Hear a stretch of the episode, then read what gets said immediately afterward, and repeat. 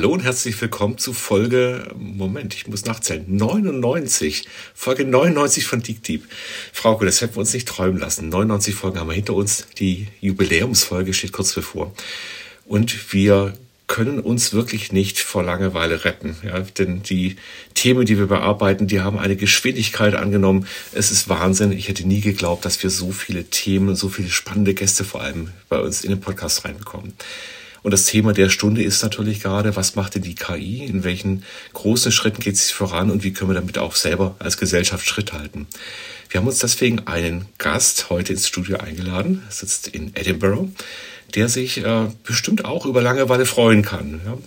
Und unser Gast beschäftigt sich gemeinsam im Team, aber auch in der Professur in der Uni in Hamburg mit der Frage, wie passen denn KI oder IT mal im Gruppen, im gesamten Feld, wie passt das dann zusammen mit unseren ethischen Fragen und Bedürfnissen der Gesellschaft? Herzlich willkommen bei uns im Podcast Professor Judith Simon. Hallo. Hallo Judith, super, dass du Zeit gefunden hast. ja, ich freue mich auch. Wann hast du denn das letzte Mal Langeweile verspürt, wenn ich mal so direkt einsteigen darf? Das ist schon, glaube ich, eine lange, eine lange Zeit her. Wobei ab und zu mal ist es auch ein bisschen langweilig, wenn man irgendwo ähm, draußen auf dem Spielplatz rumsitzt oder ähnliches, das muss ich schon zugeben. Aber im Großen und Ganzen habe ich nicht so wahnsinnig viel Langeweile. Also auf dem Spielplatz rumsitzen bedeutet, du hast Kinder und die müssen immer wieder mal Freilauf kriegen. Genau, und das ist manchmal dann tatsächlich ganz nett und manchmal sind das aber auch Momente, wo man dann Augen, auch mal Augenblicke von Langeweile hat. Es ist ja ganz spannend zu sehen, wie jetzt die neue Generation in ganz anderem Kontext aufwächst, als, als wir das gemacht haben. Ich habe gesehen, dass du nach deinem Studium ja noch äh, UI getestet hast, also User Interaction und mhm. solche Themen. Was hast du denn da gemacht? Wie lief das dann damals ab vor diesen gerade mal fünf oder zehn Jahren? Ne? Ja, genau. Ähm, also ich glaube, damals war es tatsächlich so, dass man ähm, mit solchen Eye-Tracking-Systemen geschaut hat, wie Leute interagieren mit entweder ähm, Software-Systemen oder auch Hardware mit irgendwelchen Maschinen, um zu gucken, wo schauen die hin, äh, wie können die die benutzen und ähnliches, um zu optimieren, die ja, Nutzerführung. Ich weiß gar nicht, ob sich das so grundlegend verändert hat tatsächlich, aber das war so ein Job, den man nebenbei gemacht hat, um einfach zu gucken, ähm, ne, wie orientieren sich Leute beispielsweise auf Webseiten, sind die relevanten Informationen da, wo sie sein sollen oder gucken die Leute immer darüber hinweg. Ja? Und das war so ein klassischer Job, um sich nebenbei ein bisschen auch zu finanzieren. Ja, ja. Aber damals war das eben eigentlich noch so wie heute im Wesentlichen auch, dass es komplexe Programme gibt, komplexe Daten im Hintergrund und dann gibt es immer diese ein, dieses eine Interface, was relativ eng ist. Ich tippe in so ein Google-Textfeld, tippe ich drei, vier Wörter ein und dann kommt wieder eine neue Liste und ich muss weitergehen. Oder ich tippe auf einen Screen im Auto oder am Smartphone und das ist alles relativ eng, zweidimensional. Jetzt tut sich da gewaltig viel. Ja, wenn ich mir heute anschaue, wie diese Schnittstelle zu Algorithmen oder zu Programmen sich verändert, dann würde ich mir vorstellen, dass dein User Acceptance Test in Zukunft ganz anders aussehen würde. Bin mir, um ehrlich zu sein, gar nicht so sicher, weil ein Stück weit ging es natürlich damals auch schon um äh, Artefakte. Wenn man zum Beispiel einen, äh, einen, Bankautomaten getestet hätte, hat man auf einmal auch eine Bewegung mit einem physischen Objekt. Ähm, das ist jetzt nicht so anders.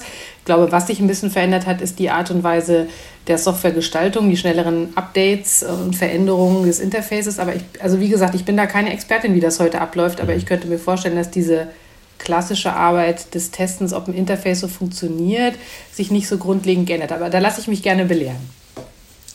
Aber springen wir doch mal in deine heutige Tätigkeit. Du bist an der Uni in Hamburg. Was ist denn dein Feld, in dem du forschst?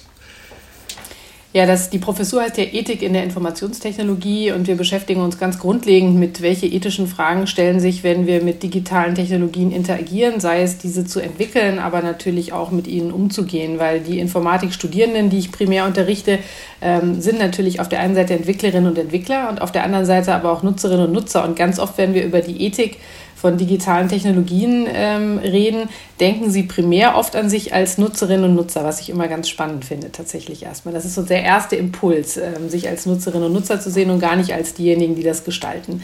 Ähm, und natürlich, ähm, was glaube ich auch mir wichtig ist, aber was auch relativ schnell klar wird, ist, dass diese ethischen Fragestellungen oft auch zusammenhängen mit erkenntnistheoretischen und politischen. Was heißt, dass viele von den Technologien, mit denen wir interagieren, ja auch ähm, zum Beispiel KI, aber andere Systeme werden ja eingesetzt für Prognostik, für Vorhersage, für das Klassifizieren. Also es geht auch ganz viel um Wissenspraktiken. Und mir ist es wichtig, diese Verschränkung zwischen diesen Wissenspraktiken und welche ethischen Fragen tun sich auf, aber auch welche äh, politischen Gestaltungsmöglichkeiten ergeben sich äh, dadurch. Das ist so eine, so eine Blick, ja, so ein Blickwinkel, eine Brille, die wir versuchen bei uns in der Arbeitsgruppe ein bisschen aufzusetzen mit ganz unterschiedlichen ja, Anwendungsbereichen und, und Perspektiven.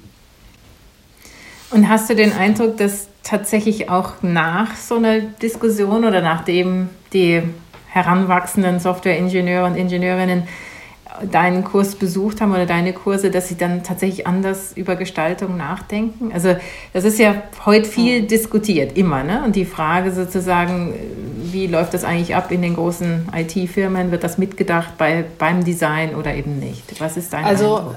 man darf sich auf der einen Seite natürlich nicht über, überschätzen mit seinem Einfluss, aber ich glaube schon, dass es einen, einen Einfluss hat. Und ich glaube, eine Aussage, an der ich das festmache, die ganz oft von Studierenden kommt, ist, ähm, dass eine Annahme, die sie hatten, bevor sie den Kurs besucht haben, die sie nicht mehr haben, hinterher ist die Annahme, dass Algorithmen oder Technologien neutral sind.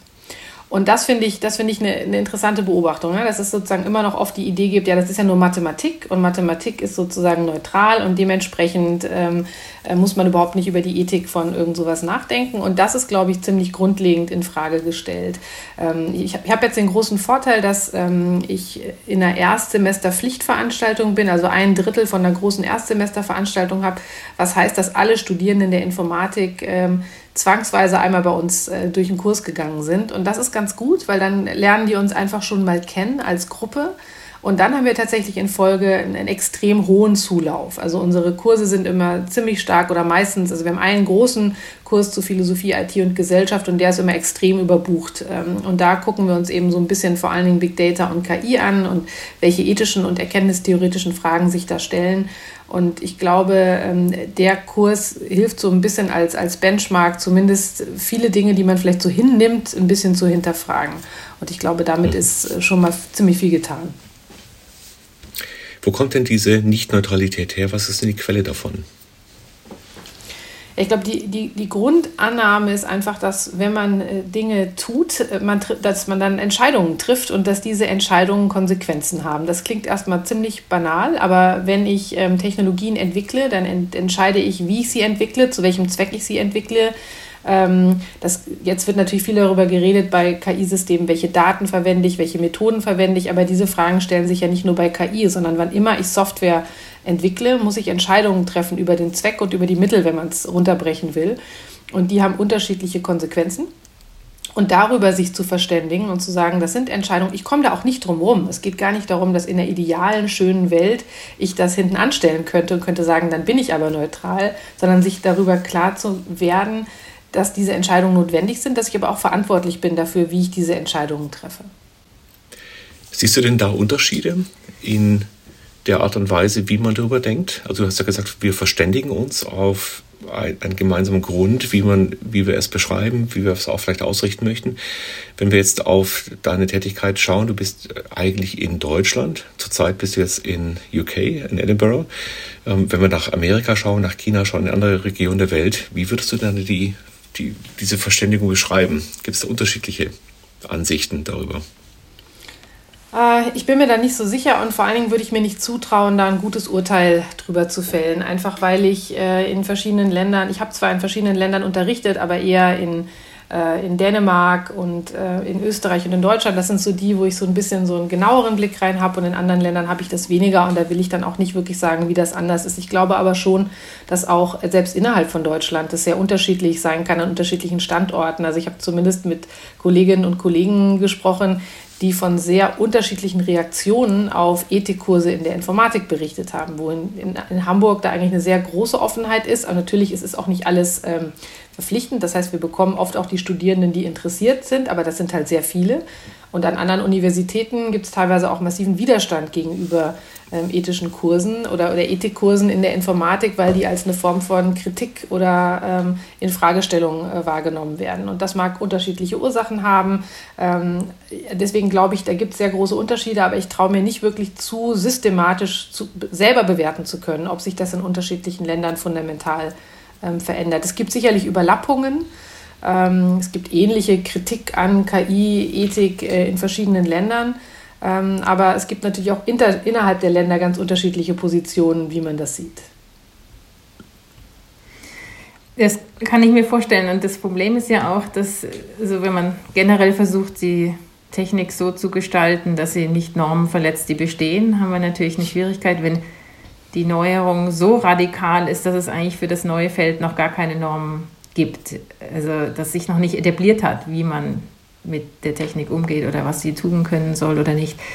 Wie, wie agierst du da? Was vermittelt ihr da ähm, in diesem Prozess? Oder umgekehrt, ich meine, wenn ich an deine Tätigkeit im Ethikrat, da kommen wir gleich nochmal drauf zurück, wenn man darüber diskutiert, was soll eigentlich künftig der Standard oder die Norm sein, mit der man hier arbeitet? Das ist eine, eine gute Frage und auch eine schwere Frage. Und ich glaube, gerade die letzten, also mir geht es zumindest persönlich so, dass ich die letzten Wochen auch ähm, interessant, aber auch schwierig fand, eben aufgrund der Geschwindigkeit. Ähm, nicht unbedingt nur neuer notwendig, äh, Entschuldigung, neuer technologischer Entwicklung, sondern der Geschwindigkeit, mit der Produkte auf den Markt geworfen wurden. Ich glaube, das ist auch nochmal ein wichtiger Unterschied zu machen, dass ja viele von den Diskussionen, die wir in letzter Zeit haben, nicht darin bestehen, dass die Technologie sich so grundlegend verändert hat, sondern dass bestimmte Tools oder Produkte wie ChatGPT, GPT-4 auf den Markt geschmissen wurden zu einer, zu einer einfachen und freien Verfügbarkeit. Und das hat, glaube ich, massive Auswirkungen gehabt. Und da, das hat mich, aber ich glaube auch viele andere Leute so ein bisschen unvorbereitet getroffen, äh, muss ich, glaube ich, ganz ehrlich gestehen. Also nicht unbedingt die Technologie selbst, sondern ähm, auch teilweise die, die Nonchalance, mit der ähm, teilweise unfertige Produkte auf den Markt geschmissen wurden und dann gesagt wird, guck doch einfach mal, was passiert. Also das, das ist, glaube ich, diese Geschwindigkeit spielt eine große Rolle. Bei der Frage, wie man damit umgehen soll, es gibt so eine Daumenregel und ich, ich weiß nicht mehr genau, das, das ist nicht von mir, das hat mal irgendeine Kollegin gesagt, aber ich weiß nicht mehr genau wer, dass es eine gute ähm, Daumenregel ist, zu überlegen, was würde passieren, wenn die Technologie, die ich entwickle, plötzlich von Millionen oder Milliarden von Menschen genutzt wird. Und das ist, glaube ich, da sind jetzt diese Chat-GPT und GPT-4 gute Case Studies, weil auf einmal klar wird, ich muss mir bei der Art und Weise, wie ich Technologie entwickle, nicht nur Gedanken machen, wie ich das im Kleinen feintune, sondern einmal darüber nachdenken, welche Auswirkungen es haben kann, wenn auf einmal ganz viele dieses Tool nutzen in ganz unterschiedlichen Kontexten.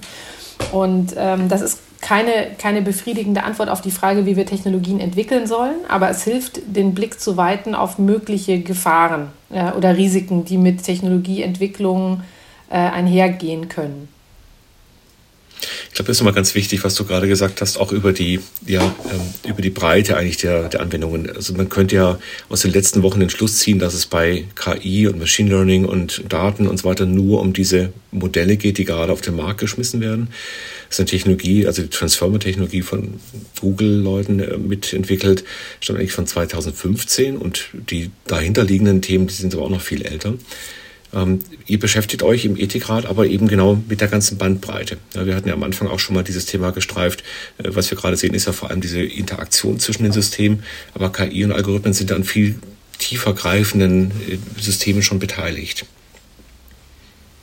Ähm, ja, im Moment ist halt natürlich ein Stück weit auch, ein Stück weit wahrscheinlich zu Recht sehr viel Aufmerksamkeit auf diesen großen Sprachmodellen und auf dieser generativen KI, weil einfach ähm, ja die Auswirkungen in vielen Bereichen durch diese weite Verbreitung und die breite Nutzbarkeit so groß ist. Das heißt, wenn ich ein Tool habe, was so einfach zu verwenden ist wie eine Suchmaschine, aber sehr mächtig ist im Sinne von Texte produzieren kann, Bilder, Videos, ähm, dann sind natürlich die Auswirkungen von sowas immens. Und das hat nicht unbedingt, ne, das hat eher was damit zu tun mit dieser breiten, einfachen Nutzbarkeit und den extrem hohen Nutzerzahlen. Mhm. KI als Feld ist natürlich irgendwie viel breiter und viel, ähm, viel älter. Und auch in, in der Stellungnahme vom Ethikrat haben wir natürlich unterschiedliche Domänen uns angeschaut, allerdings schon auch trotzdem mit einem, mit einem nicht, nicht mit aller Breite der KI-Forschung, sondern mit, mit einem Fokus auf diese datenbasierten Systeme zur Entscheidungsvorbereitung, zur Entscheidungsdelegation und so weiter. Ja?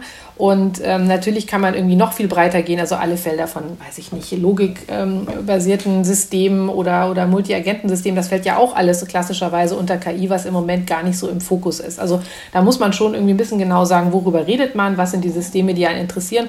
Und es interessieren natürlich häufig die, die am stärksten auch eine gesellschaftliche Wirkung haben. Und das war in den letzten Jahren vor allen Dingen auch diese ähm, sogenannten äh, ADM-Systeme also oder, oder Decision Support-Systeme, Systeme, die eingesetzt werden, um menschliche Entscheidungen in ganz unterschiedlichen Kontexten im Sozialwesen, im Polizeiwesen aber, äh, zu unterstützen, aber natürlich auch die Suchmaschinen, Empfehlungssoftware und so weiter zugrunde liegen. Mhm.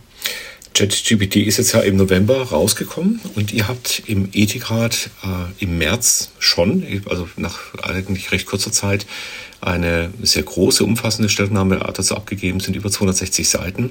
Wie kam es denn dazu? Vielleicht kannst du diesen Prozess nochmal beschreiben. Ja, seit, mhm. habt ihr erst im November angefangen oder ist das eigentlich nur ein, ein Update eines viel, viel längeren Prozesses?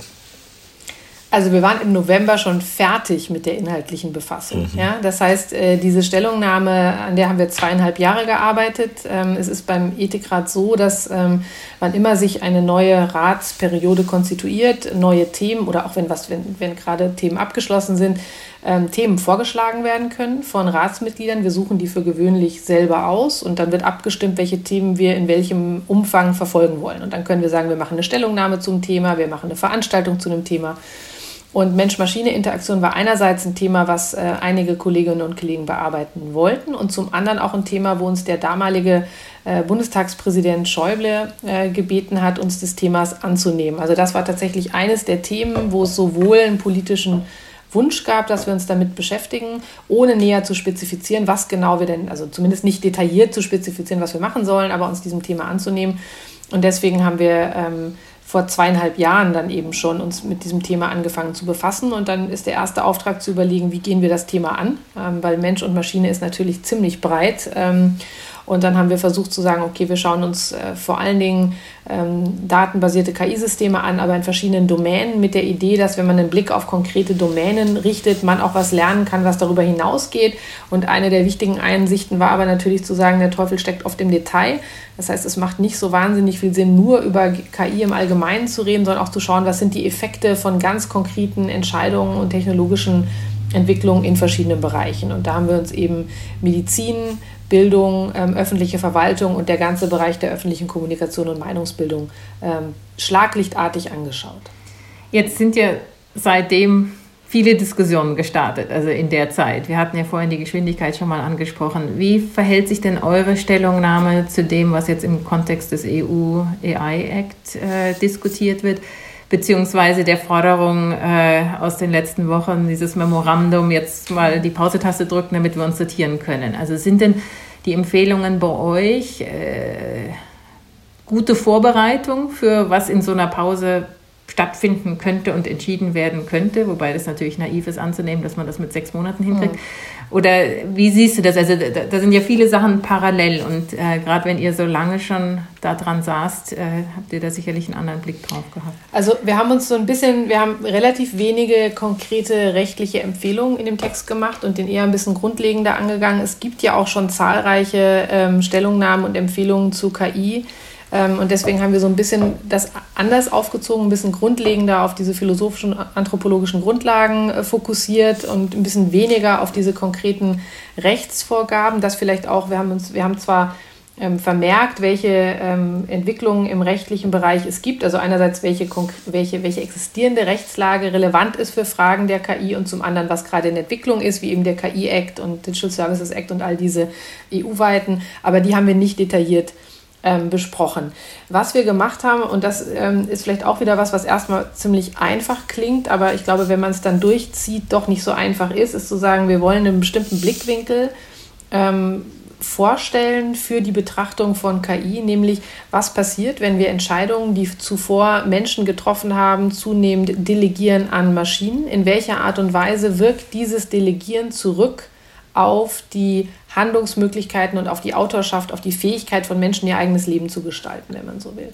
Und das war die, die Brille, die wir vorgeschlagen haben. Und zu sagen, wenn wir, wenn wir beurteilen wollen, die, den Einsatz, die Entwicklung von KI in verschiedenen Kontexten, dann kann das eine Lesart sein, die uns helfen kann zu entscheiden, wie wir diese Delegation entscheiden sollen. Und das ist ziemlich anders als jetzt zu sagen, ähm, wir wollen einen risikobasierten Ansatz entwickeln. Das spricht nicht dagegen, es ist einfach eine andere Art und Weise, das anzugehen. Ich war vorher auch in der Datenethikkommission der Bundesregierung, die ja 2018, 2019 schon diesen, auch diesen risikobasierten Ansatz ähnlich wie die Enquete-Kommission und ähnlich auch wie jetzt der KI-Act vorgeschlagen hat. Das heißt, es ist nicht in Konkurrenz zueinander, es ist eine andere, eine andere Logik, ähm, auf diese Systeme zu blicken, wenn man so will. Ähm, ich hatte jetzt nur noch auf die, auf die Frage mit dem Moratorium eingehen wollen, das natürlich nochmal ein ganz anderes äh, Thema jetzt ist, wo es natürlich auch viel Interesse gab, in den letzten Wochen darüber zu sprechen, wie man das findet. Ähm, ich, ich würde zweierlei antworten. Das eine ist, ähm, Prinzipiell kann ich diesen Impuls zu sagen, man bräuchte mal eine Pause-Taste total gut nachvollziehen, weil ich auch das Gefühl hatte, das geht mir jetzt alles zu schnell. Und manche von den Unterzeichnern, also es sind ein paar Kollegen aus Barcelona, die das auch unterschrieben haben, ähm, die halte ich für extrem vertrauenswürdig und das sind Leute aus dem KI-Bereich, die halt sagen, uns geht das alles zu schnell. Ja, es ist einfach im Moment verantwortungslos. Das Tempo, in dem da Systeme auf den Markt geschmissen werden, das ist nicht in Ordnung. Demgegenüber gibt es eine große Kritik einerseits an, den, an Teilen des Briefes selber und an den Personen, die den Text geschrieben haben. Und ich glaube, das muss man ein bisschen trennen, diese unterschiedlichen Aspekte. Einerseits den Impuls zu sagen, es geht zu schnell, wir sollten auf die Pause-Taste drücken und zum anderen auf der einen Seite dieses, ja, was ja oft so transhumanistische ähm, Gedanken von jetzt kommt AGI, also Artificial General Intelligence und das wird irgendwie die Menschheit in den Abgrund stürzen und diesen Hype rund um äh, diese Form von KI, die wird zu Recht sehr kritisch gesehen und auch die Akteure, die dahinter stehen, ähm, werden kritisch gesehen. Und das in diesem Text sind ja, in diesem Brief sind ja so unterschiedliche Sachen verwoben. Auf der einen Seite Forderungen, die viele Leute in der KI-Ethik erhoben haben und die auch schon von vielen äh, Institutionen zu einem risikobasierten Ansatz, mehr Oversight und mehr Kontrolle und das würden auch viele unterschreiben aber diesen anderen Teil des Ganzen, diese Sorge von ähm, dieser allgemeinen generellen Intelligenz und, und dieses ganze Spektrum, was da dahinter liegt, äh, mit all den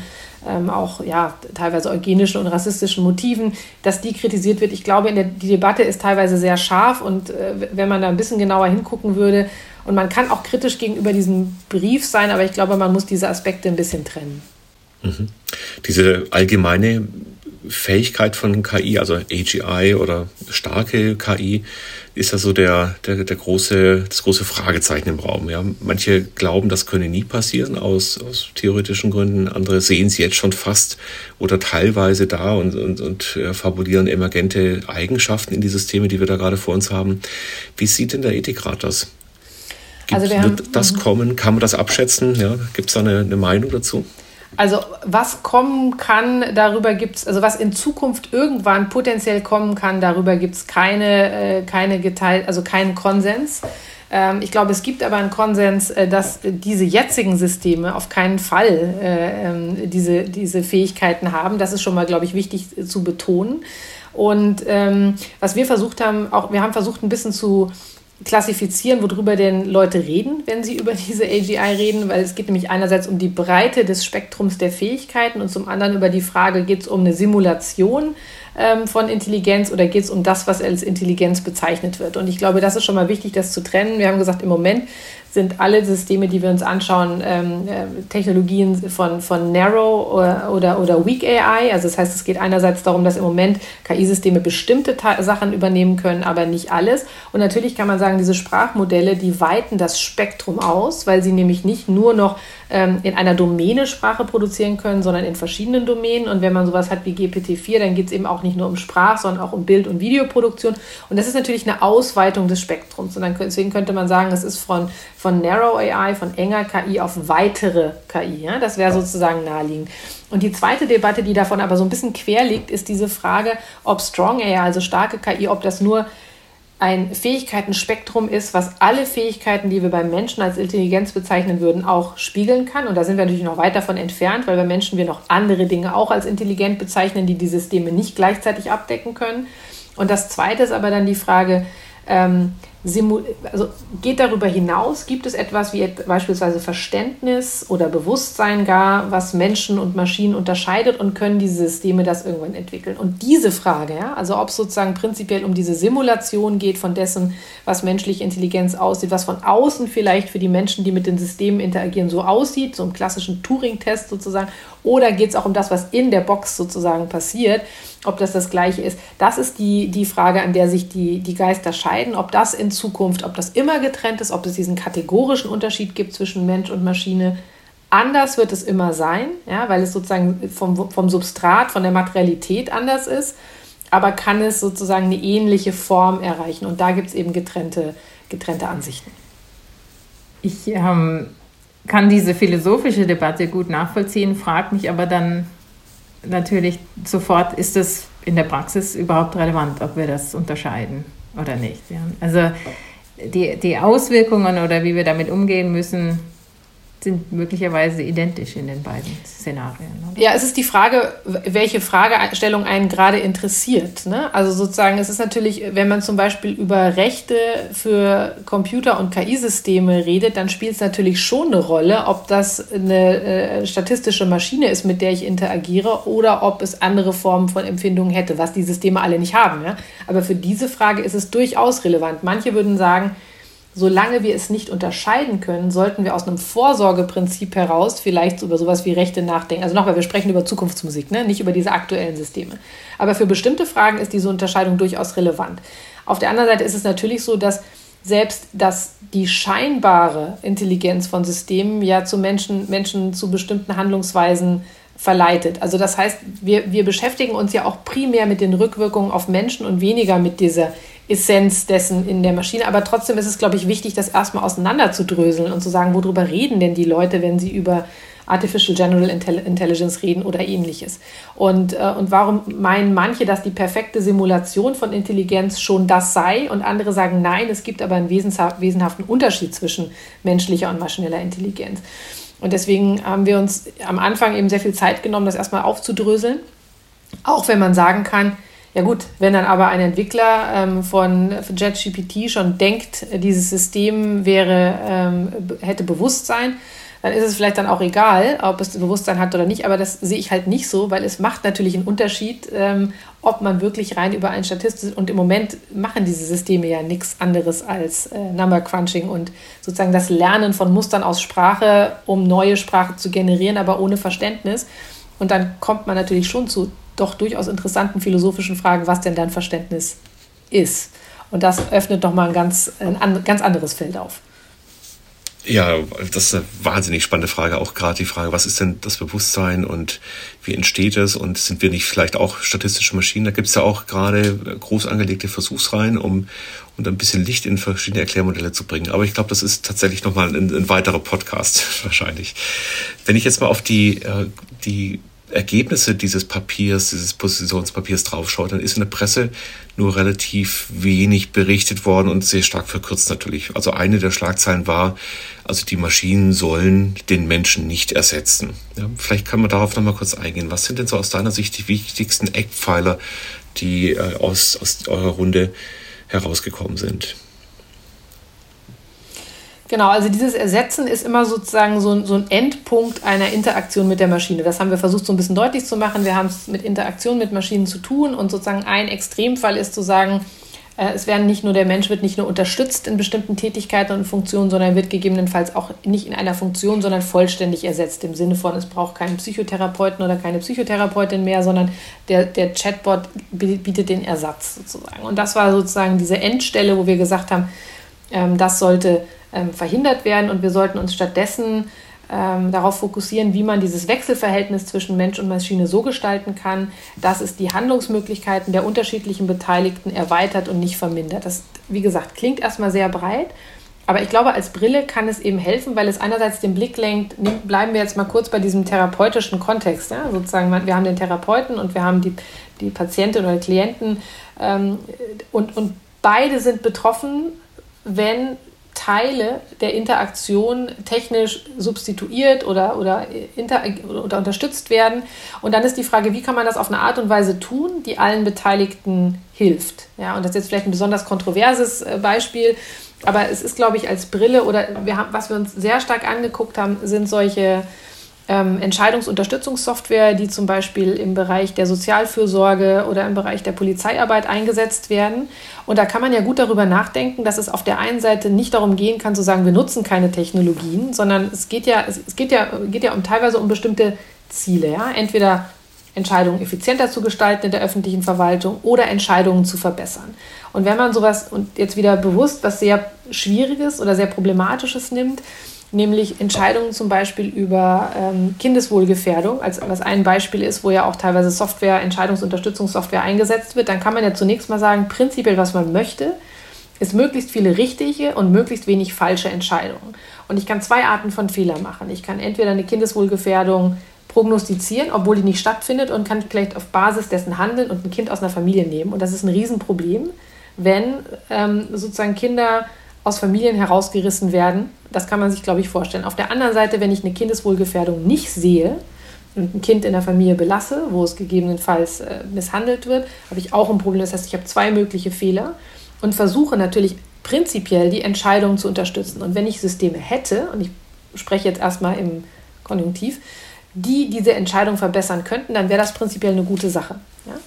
Weil nämlich die unterschiedlichen Betroffenen, die Eltern, die Kinder und auch die, die Fallbetreuer unterstützt werden sollen. Und jetzt haben wir mit den existierenden Systemen massive Probleme. Das wurde auch x-fach nachgewiesen. Einerseits, dass die weder so genau sind, wie sie vorgeben zu sein, und zum anderen, dass sie häufig gesellschaftliche Ungerechtigkeiten, Stereotypen, Diskriminierung reproduzieren. Ja. Aber ich glaube, das Wichtige ist, wie guckt man darauf, dass diese Systeme, wie kann man die so bauen, dass die alle Beteiligten idealerweise äh, die, die Möglichkeiten erhöhen. Ja, das ist ein hehres Ziel, das ist auch klar, dass es nicht so einfach ist, aber es ist, glaube ich, eine wichtige Brille, dass man eben darauf schaut, wie, wie beeinflusst das unterschiedliche Betroffene.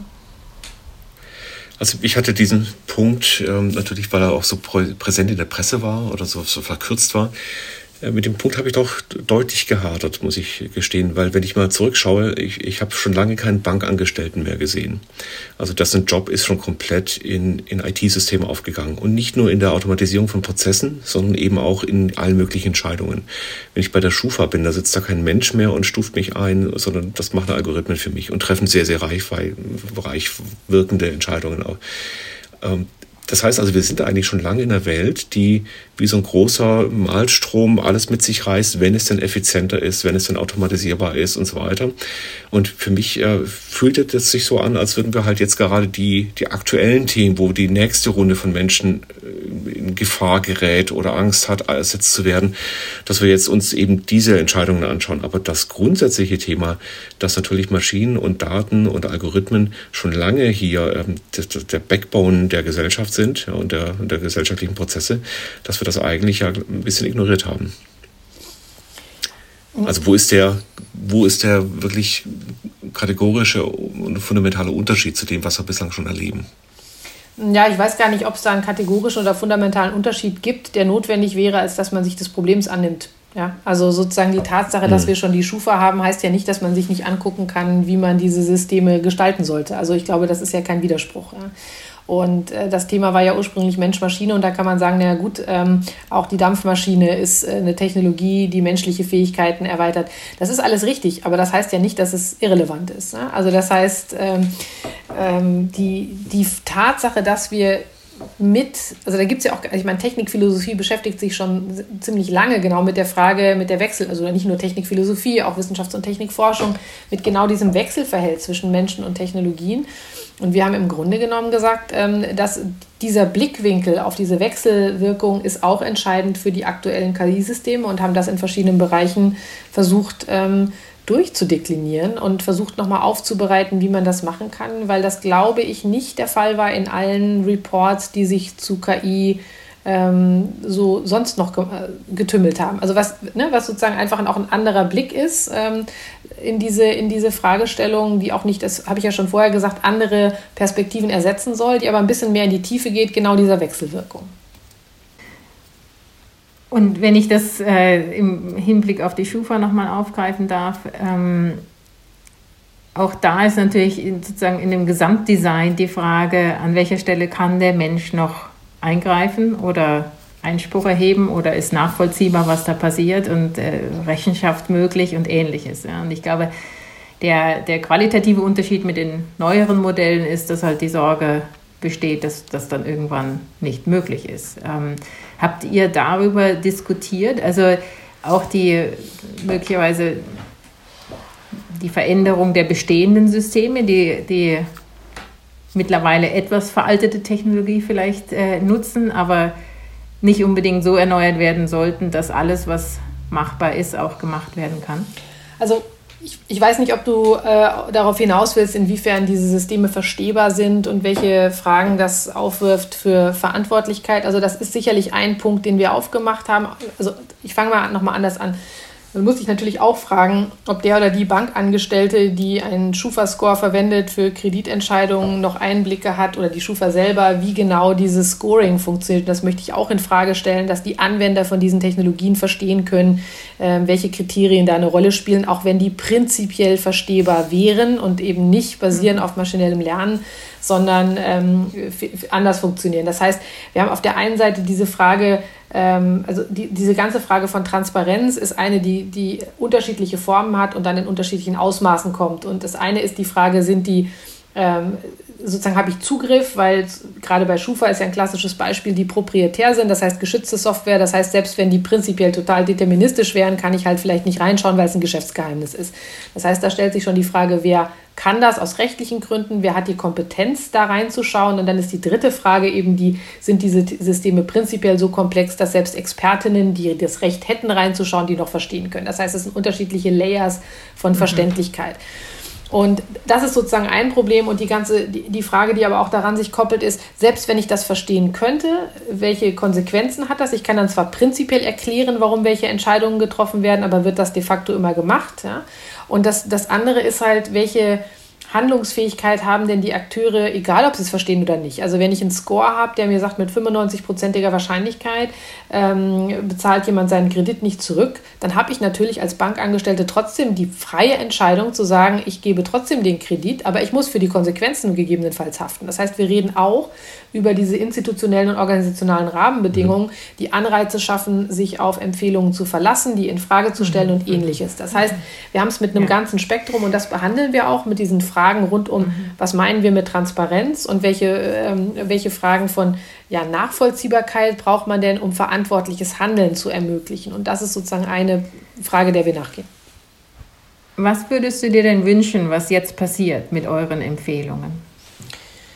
Ähm, ich glaube, was ich mir wünschen würde, ist, dass diese prinzipielle Denk- Brille, dieses, welche Auswirkungen hat das Delegieren von Entscheidungen auf die Handlungsmöglichkeiten der unterschiedlichsten Betroffenen, dass die aufgenommen wird äh, bei der Entwicklung von Technologien, beim Einsatz von Technologien und auch bei der Regulierung. Ähm, da bräuchte man vielleicht keine, hätte man vielleicht keine 300 Seiten für gebraucht, äh, um darum zu, um, um zu hoffen, dass jemand in diese Richtung denkt. Aber ich glaube, mein Eindruck ist, wir mussten es auch mal durchexerzieren an oder durchdiskutieren an verschiedenen Cases und zu sagen, was kann das denn irgendwie heißen und was bedeutet das. Und ähm, das ist, glaube ich, das, die wichtigste Botschaft, die wir, die wir gesendet haben, dass das die Brille sein soll. Welche Auswirkungen hat das für die unterschiedlichsten betroffenen Akteure? Äh, wenn wir Entscheidungen an Systeme delegieren.